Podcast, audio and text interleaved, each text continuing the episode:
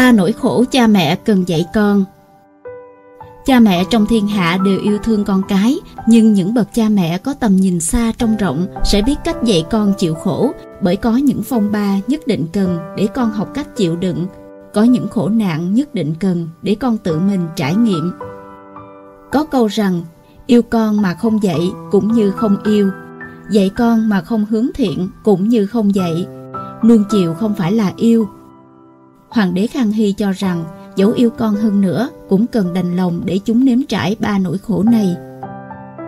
Dạy con tự mình trải qua lao động. Yêu thương con cái, trước tiên cần phải đành lòng sai bảo con cái, bắt đầu từ việc nhà. Một số bậc phụ huynh trong tâm xót xa, sợ con chịu khổ vất vả, không đành lòng để chúng phải động chân động tay. Một số bậc phụ huynh lại cho rằng con cái học tập vất vả, bài vở chồng chất, nên không muốn việc nhà chiếm dụng thêm thời gian của chúng, Lâu dần con cái sẽ dưỡng thành thói quen xấu, ăn trên nằm chốc, há miệng chờ sung, kém hiểu biết về những thưởng thức trong cuộc sống và năng lực tự chăm sóc bản thân rất thấp. Hoàng đế Khang Hy viết, Thánh nhân coi lao động là phúc phận, coi hưởng thụ, lười biếng là mầm móng của tai họa. Con người sống trên đời đều tham thú hưởng lạc mà chán ghét lao động. Trong tâm trẫm lại cho rằng một người chỉ khi kiên trì lao động mới có thể cảm thụ được sự nhàn hạ chân chính. Nếu chỉ nhất mực truy cầu nhàn hạ mà không có chí tiến thủ, hễ lao động thì sẽ cảm thấy không thể nhẫn chịu, tự nhiên cũng không xứng đáng được hưởng thụ.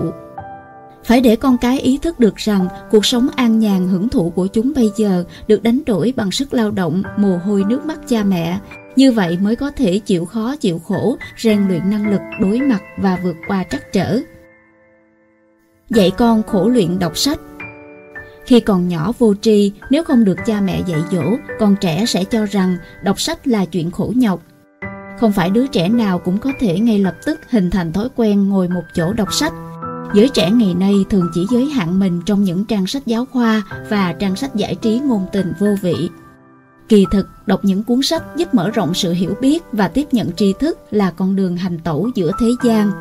Đọc sách một ngày thì có lợi một ngày, lợi ích của việc đọc sách chỉ những người tự mình bỏ công phu khó nhọc mới hiểu được. Hoàng đế Khang Hy nói, con người khi còn nhỏ, tinh thần chuyên nhất, không có tư tâm tạp niệm, tư duy học tập thông suốt. Sau khi trưởng thành, tư tưởng khó tập trung, dễ bị phân tán tinh thần. Khi nhỏ bắt đầu học như những tia nắng khi mặt trời ló rạng, lúc tráng niên mới học như ánh sáng của ngọn nến, Do vậy, đọc sách cần tranh thủ sớm, không nên lãng phí khoảng thời gian vô cùng tốt đẹp này. Dẫu cha mẹ yêu thương con bao nhiêu đi chăng nữa cũng phải đành lòng để chúng chịu nỗi khổ đọc sách. Khi trẻ nản chí muốn bỏ cuộc, hãy khích lệ chúng. Khi trẻ còn ham chơi, hãy giáo dục chúng đừng nên đánh trống bỏ dùi. Cuối cùng cũng sẽ có một ngày còn bạn minh bạch ra rằng nỗi khổ đọc sách hôm nay là đang trải thảm cho con đường thênh thang ngày sau, có thể giúp chúng sống cuộc đời mình mong ước để cuộc sống bồi dưỡng phẩm đức. Rất nhiều bậc cha mẹ thà mình chịu khổ cũng không nỡ để con cái chịu khổ mà cung phụng chúng như những tiểu hoàng thượng, tiểu công chúa trong nhà. Nhưng trong những gia đình quý tộc chân chính thì người làm cha làm mẹ lại không nuôi dưỡng con mình thành những bông hoa trong lòng kính mà chọn cách buông tay để chúng trải nghiệm cuộc đời, từ đó nuôi dưỡng phẩm đức. Hoàng đế Khang Hy viết, phẩm đức tiết kiệm được bồi dưỡng từ trong cuộc sống hàng ngày, như chiếc thảm trải trong cung điện nơi trẫm ở đã dùng ba bốn mươi năm mà chưa từng thay mới. Đây là vì trẫm tôn sùng sự tiết kiệm, không dám hoang phí vô độ về phương diện ăn mặc, đồ dùng. Chúng ta thường oán trách rằng con cái không hiểu chuyện, kỳ thực là do cha mẹ nuông chiều mà thành. Trẻ nhỏ thời nay sinh ra trong thời no đủ, từ nhỏ chưa từng biết tới cảm giác đói cơm khát nước.